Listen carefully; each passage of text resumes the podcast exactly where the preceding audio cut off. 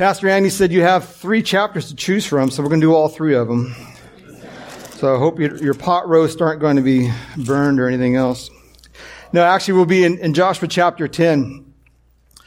And um, I read through the whole thing, and, well, probably the most popular and famous passive in Joshua is in this chapter. So I thought we would stop here and just uh, sit on this for a while as we look at uh, a request. I was going to ask uh, Tom to, before he got off to, to play this little riff of "You Can't Always Get What You Want" to see who would kind of join in the the old Rolling Stones song. Uh, it's quite quite a popular now. Our, our president likes to play this every time he walks off the stage, and for whatever reason, I don't know. But uh, the title and the whole theme of this kind of fit with what we see here in Joshua in chapter 10. But let's go ahead and pray, and then we'll get started. Heavenly Father, you are a great God, and I thank you for this opportunity for you giving me to speak. Father, your Holy Spirit is here, and Lord, I just pray that whatever is read, whatever is said, Lord, that your Spirit would take this and use this for your glory. And Lord, that your kingdom would be advanced because of, of your word. Lord, just give me strength and words. We ask these things in Jesus' name. Amen. You can't always get what you want, but anybody know the, the tagline? But when you try real hard, you might get what you need. In 1969, Mick Jagger wrote a song that was meant to be the flip side filler, but became one of the best known songs for the next five decades, even, even today. It was called You Can't Always Get What You Want is one of the first rock songs to use orchestral arrangements and, and choirs and seemed to speak into the emptiness of the self-indulgent 60s.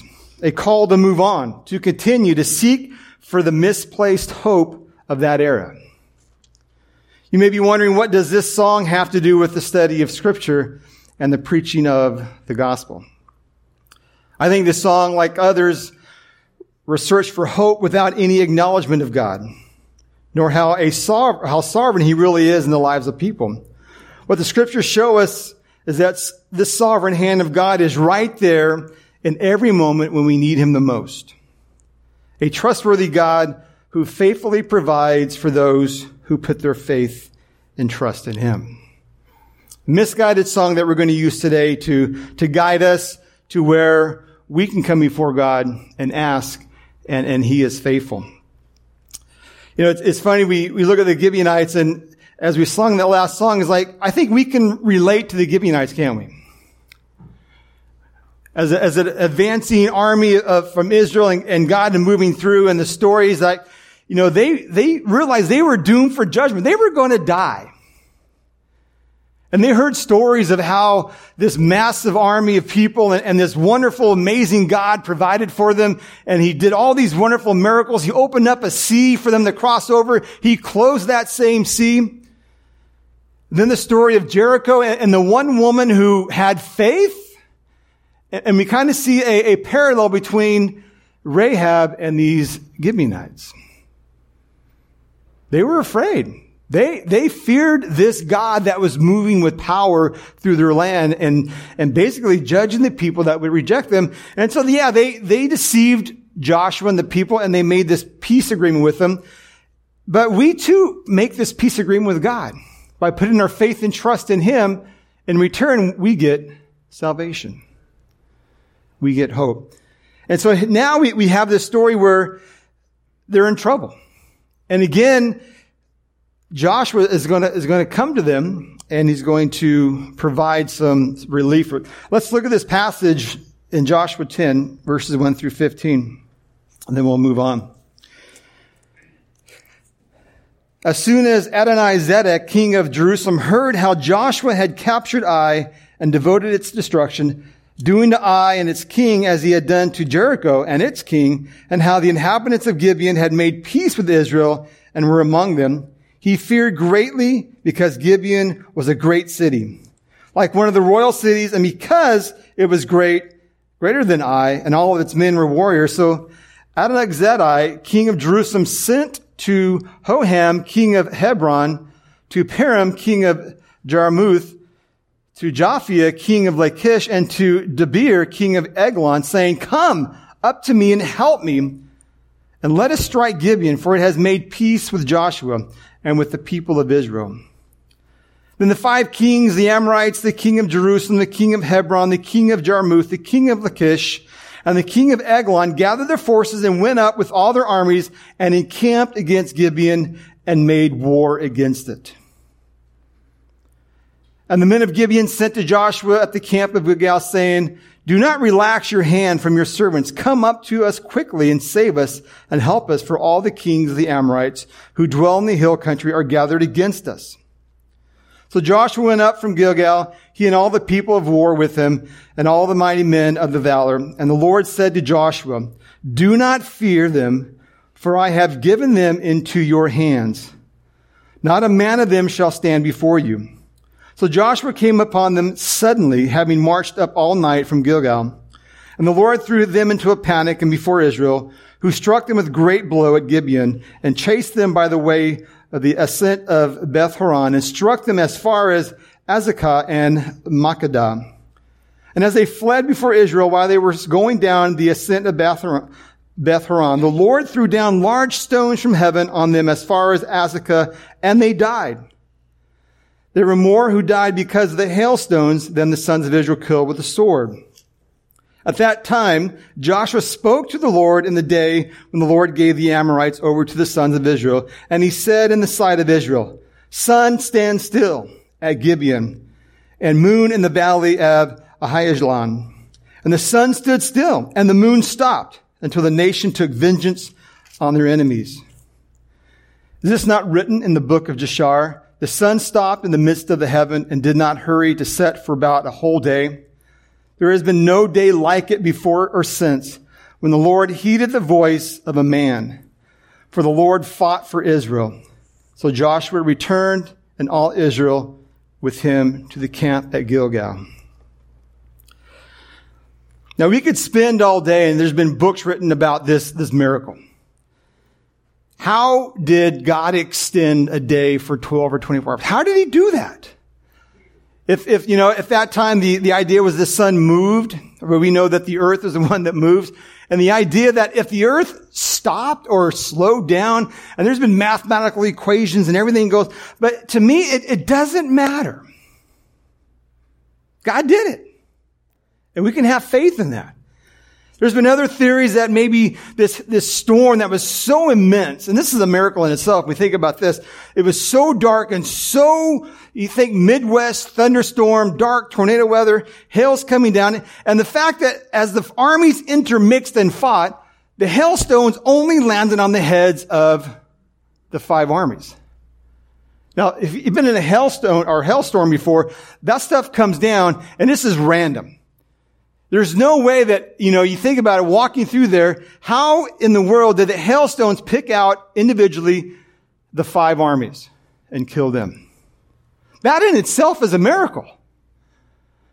And think, well, perhaps maybe he prayed that this hailstorm would continue the darkness and some interpret, uh, stand still means to, to, to, to wane or to not get greater. Maybe the sun stayed behind the clouds and the storm extended and the hailstones kept coming until the army was defeated. Who knows? But the fact is, God is sovereign, isn't he? God is the creator of this universe, and it's not beyond his capability that he can stop whatever he wants to stop without the continents going flying off the face of the earth if it did. He can do what he wants with his creation for his desire and his purpose.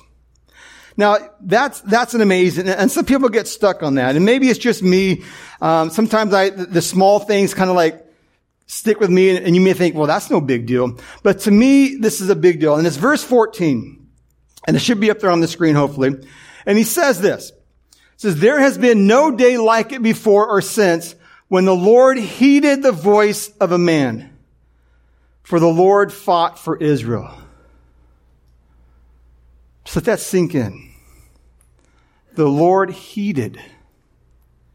He listened to a man and he gave the man what he wanted. I guess Mick Jagger never heard of Joshua. Because Joshua wanted something, and what did he, what happened? He got it. To me, that's amazing. Joshua was just a mere man, a mere mortal like any one of us. And to think, what, what is so special about Joshua that he could ask God and God would heed exactly what he wanted? Not a small, this is huge. This is a miracle. Beyond miracles that he was able to do this and God listened. So what was so special about Joshua? What about his character? And that, and I thought about it, I go, was he like? And, some people liken Joshua to Jesus.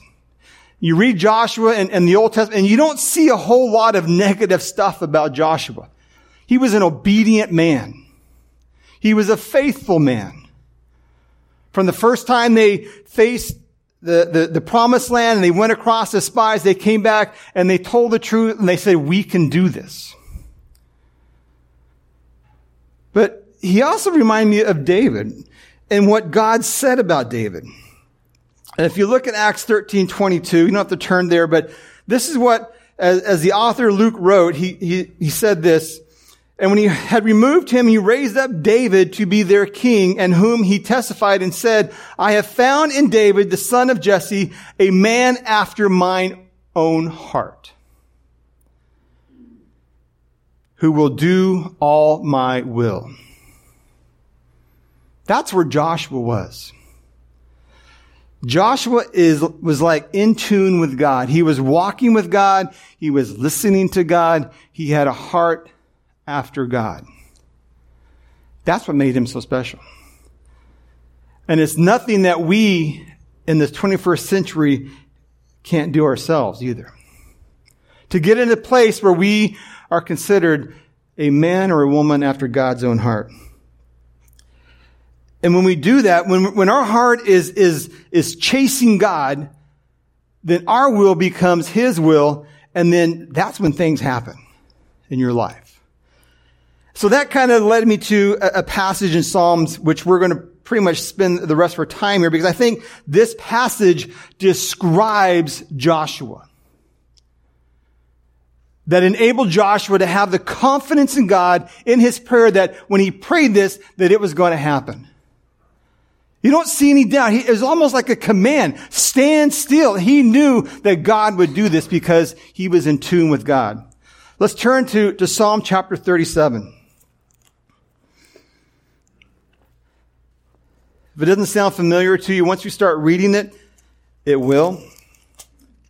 And, and, the question is, you know, what is the will of God? People want to know that. What is, what is God's will for my life? And we want it like point by point. We want every term. We want everything written out for us. And we just kind of follow the model. If that was the case, the Bible would be huge, wouldn't it? But God made it simple. And he gave us, I think, and then there's multiple passages you can use, but I think this passage defines really well what God wants us to do in his will. And it, kind of fits the situation, or it does fit the situation in, in Joshua. Psalm 37, 1 through 6 says, Fret not yourself because of evildoers. Be not envious of wrongdoers for they will soon fade like the grass and wither like the green herb. Trust in the Lord and do good. Dwell in the land and befriend faithfulness. Maybe yours says cultivate faithfulness. Delight yourself in the Lord and he will give you the desires of your heart. That's a beautiful verse. Commit your way to the Lord, trust in him and he will act. He will bring forth your righteousness as the light and your justice as the noonday. So how does this describe Joshua? There's, there's like four commands there that God wants us to do. He wants us, He wants this passage to describe every day of our life. Every day, every moment of our life, this passage is describing how we need to live in a relationship with God. And so as we go back to this tagline, we're going to change it a little bit, rewrite this song. And the first way is this. You can't always get what you want, but when you trust in the Lord and do good, you will receive what you need. Think about that. We know that God doesn't always give you every, every want that you want because a lot of times our wants aren't part of His will, is it? And we can go through a list of things that we want so badly. And, and a lot of times we spend so much energy wanting those things that we lose sight of God's will. I think this, these three verses is going to give us just a guideline of how we need to live out each and every day of our life. Trust in the Lord and do good, and you will receive what you need. Trust. Confidence. To be confident, to be bold, to be secure. Joshua knew who he was praying to and putting his full trust into God. The one who had just made the promise. You go back to verse 8 in Joshua, and the Lord said to Joshua, do not fear them, for I have given them into your hands. You look at that tense word, he's already done it. You just have to be faithful and obedient and go up and, and, and heed the call of these Gibeonites and do exactly what I want you to do. I've already won the battle for you. That's, that's what God has done for us through Jesus Christ. As we sung the song, He has already been victorious. He's defeated sin. All we have to do is rest in that promise and be faithful to God. And Joshua knew that, and he knew that the battle was won, and so he's praying how this can happen. Do not fear them, for I have given them to you. Joshua had many opportunities to watch God at work. He was able to, to trust God by his life. He knew what had happened in, in Israel, I mean in Egypt. He knew of all the, the, the plagues that came upon Egypt. He was there when they crossed the Jordan, or the, uh, the, the Red Sea. He was there when, when God provided the manna and the water in the wilderness. He was there when the Jordan River opened up and, and made way for them. God, he had already seen God work over and over and over again. And for us today in the 21st century, we have His Word that shows us what He does over and over and over again. So there's really no reason why we shouldn't trust God, is there? He is a faithful God, always been faithful, and will always be faithful forever, eternally. That's who Joshua was dealing with. He was able to put his faith and trust in God. And because of that, in the, in the second part of this verse, or the, of the first half, and do good. What does it mean to do good? How do we go out today? When we walk out these doors and we leave and we go home, what the question is, what do we do? Scripture tells us trust God and do good it would be good to know what good means, right? We have it. Turn to Romans 12, chapter, or chapter 12, verse 11. To me, doing good is, is, is like a servant. A servant who faithfully obeys the will of the master and does exactly what the master wants. That is to do good. And in Romans, Paul gives us this exhortation for us, the church today, in this last or end times of how we are to live each and every day. And it fits this, this passage. It says, do not be slothful in zeal, be fervent in spirit, serve the Lord. And you look at how he asks us to serve. It's not by being slothful, which means basically going backwards. If you watch a sloth, you think they are. All right, that they're really slow, but we're not to be slothful. In fact, we're to be fervent. And that word fervent means like boiling water. And as water boils, it releases heat and energy and it's very active. And that should be our service attitude is that we are like boiling over in our service to God. And real quickly here, there's, you don't have to write these down. You can't quickly. I should have put them on the notes, but I didn't. You would have saw them like, wow, this is going to take forever. But, um, but how do we serve God? We serve God, number one, by sharing the gospel. Boom, right off the bat. That's the number one way we serve God. I don't care who you are, where you're at, your state of, of mind, your, your economic place in society, grandma, grandpa, child, whoever you are, our number one way that we serve God is by fulfilling the commands of Jesus by going and make disciples. right off the bat. Share the gospel. Number two, help the disadvantaged. Like the rich man in Lazarus in Luke 16, 19. Like the good Samaritan who went out and, and helped the unfortunate person on the side of the road. John tells us in 1 John 3:17, if anyone has material possessions and sees a brother or sister in need, but has no pity on them, how can the love of God be in that person? Help the disadvantaged. Next one, forgive others. We have to be faithful in forgiving others. That restores unity within the body of Christ. That restores unity in your family. That restores unity in your community. And it, and it provides a way that the community sees God in our forgiveness and our love for one another. And part of that is carrying each other's burdens. The next one. View your position of authority or in uh, opportunity and, and, and help those who are disadvantaged within the body of Christ and within our community as well. Next one, seek to know God in the context of fellowship. Immerse yourself in the body of Christ. That fellowship, that you view fellowship with the, with the, with the body, that koinonia is essential to your growth and for our proclamation of God's love. We have to, to pour ourselves into that fellowship. Give God glory for all things. Be God pleasers and not man pleasers. Look for the favor of God. That's a hard one. We're in this, this, you know, society where we, people want things from us. We got to perform in our jobs. We got to perform in school. We got to perform sometimes in, in our relation with our family members. They want things from us, but we are not to be God or man pleasers, but God pleasers. And finally, let the character of God be your standard. Let the fruits of the Spirit be who you are.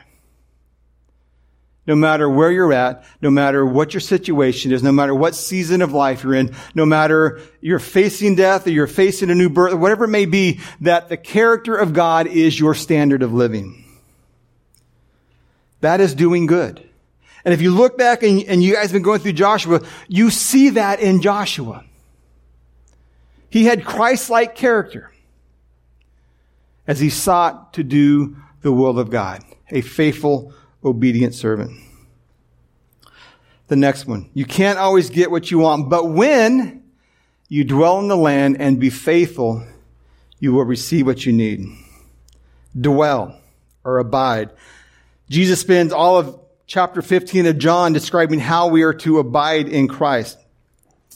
I can just sum it up by saying, just plop yourself down in Christ. Immerse yourself in Christ. Immerse yourself in the Word of God. Make Christ your identity. As Paul says, it's not I who live, but Christ who lives through me. Make that your daily quote, slogan, Bible verse, whatever it is, that you are to plop yourself in Christ and let Him live through you. Why would you do that? I mean, He, He's a giver of life. He's the source of every spiritual blessing that we have to accomplish His task. So we need to spend time in Him so that we may do the things that He calls us to do. And as you do this, you cultivate your faithful obedience and love for Jesus. Be obedient in all things that scriptures ask you to do. Everything. Allow your obedience to be that living testimony of the greatness of Jesus. As you cultivate this faithfulness, cultivate your love for one another, that the world will see the church as one. Jesus prayed in his last prayer before his, his, crucifixion, he prayed that we, the church, this church, Calvary, my church, Willing United Fellowship, Life, all the churches of Woodland, that as the, as the city sees us come together as one, that there is love and unity, and we're in one accord for one purpose, to give God the glory. That's why we exist. Cultivate that love for your neighbor. That people know that you love Christ and people know that you love them. the neighbor that needs the hope that we have in Jesus. 60,000 people in Woodland. And probably today, Sunday morning, what, maybe 2,000 people? That's probably a, that's a big number that are gathering together. Woodland is lost. Woodland needs to see that there is hope and there is truth. People want truth. People want to stand on something that will not give away. And we have that truth. We have the truth that this city wants. We have the hope that this city needs. So cultivate your love for your neighbor. Pray that God will give you a burden for the lost. I was reading through Romans this, this past couple weeks and, and, and chapter nine, the beginning of it, it just crushes my heart. It convicts me so much when I read this because I'm not there yet. And this is where we need to be as a church. Listen to this. This is Paul speaking to the Jews in Rome and the church. With Christ as my witness, says, I'm not lying. This is the truth. I speak with utter truthfulness. My conscience and the Holy Spirit confirm it. My heart is filled with bitter sorrow and unending grief.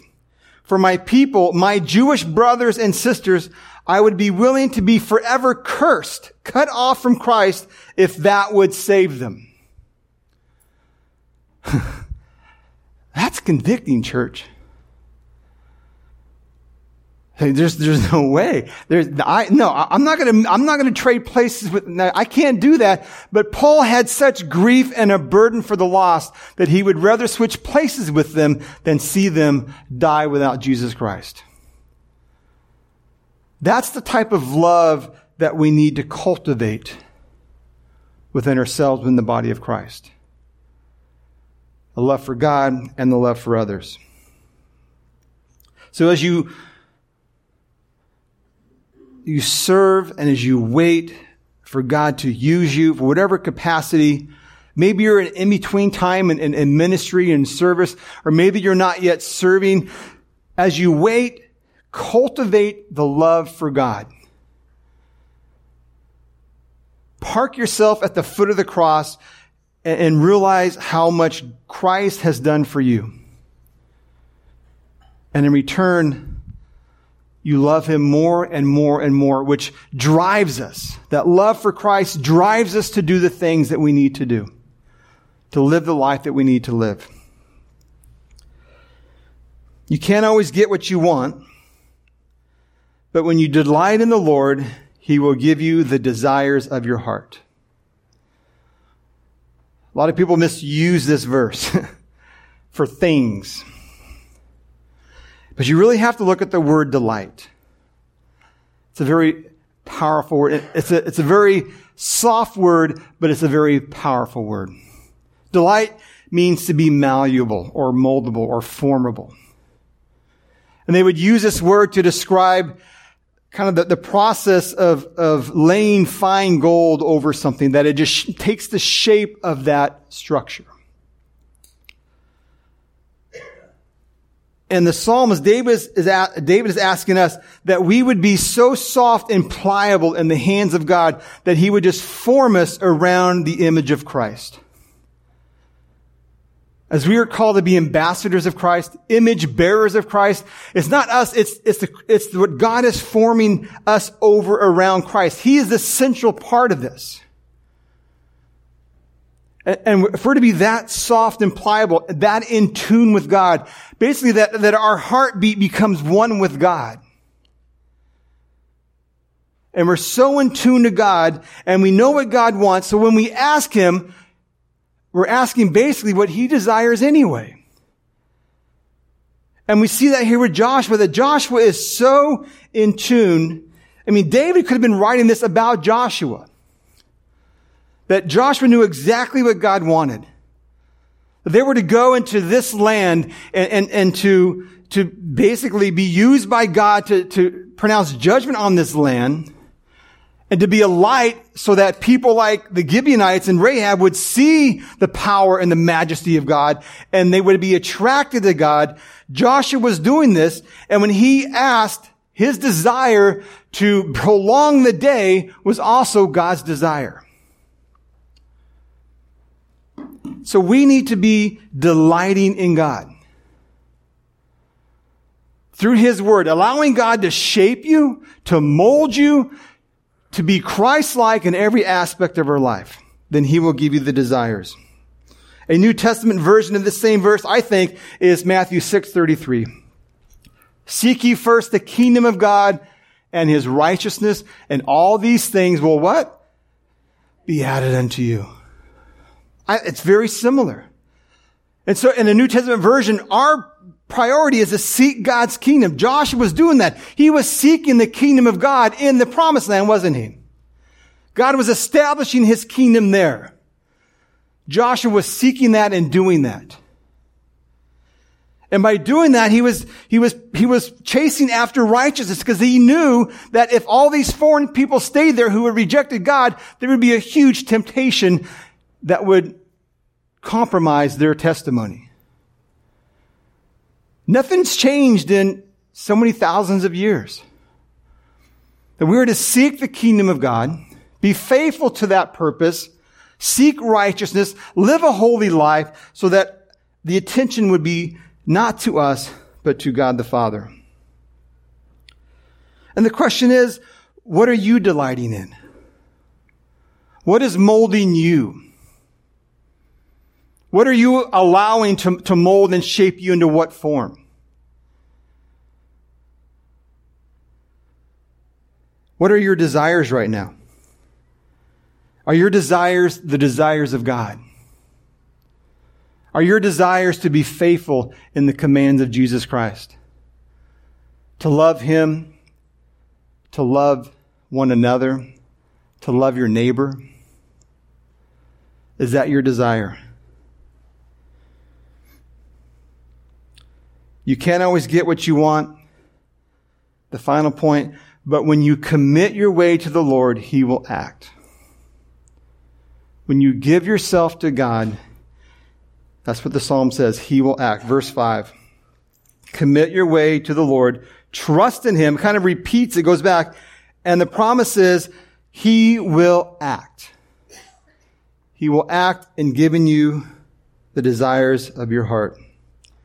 Everything God does is perfect. And as we pray for God's will to be done on earth as it is in heaven, we must be willing to set our will aside and pursue the will of God. That's the tough part, isn't it? Is setting myself aside. Setting my desires, my will aside. It's all right, God, my life is your life. My will is your will. I'm going to focus on that. And the psalmist, Dave tells us here, David tells us here that we need to commit our way to God. Be willing to pursue the will of God at all cost.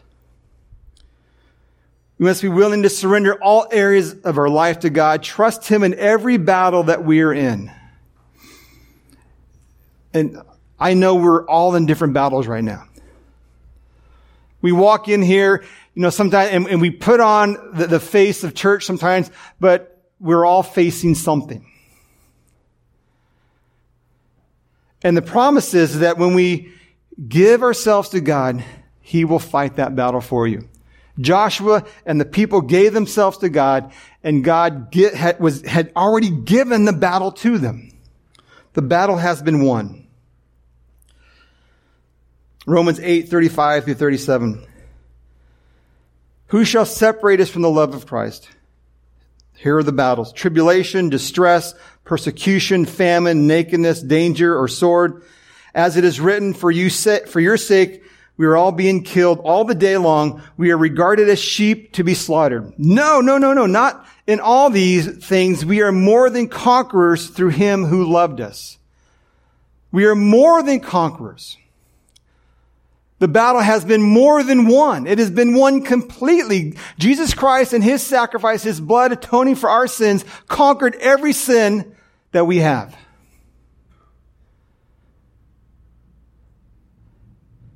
That we can enter His presence and, and worship Him daily.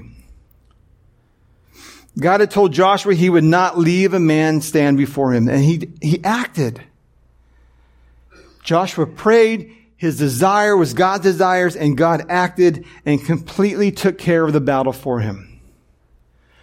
And so the application is, is, is as you bring yourself to God, as you lay your battle before him and trust him that he has already won that battle. It, it hasn't changed. It sounds bigger and more grand, you know, grandeur because of, of the sun standing still. Well, so what? Our battles are just as big today. And God will be just as faithful today in answering that prayer. But we have to trust Him to give it to Him. Today, He acts in a miraculous way. He gives life to those who put their faith and trust in Him. Of the song we sung, of all miracles, I mean, nothing, I don't, dry bones coming to life, how does that compare to the sun standing still? Being spiritually broken and dead and God breathing life into you through the Holy Spirit, how miraculous is that?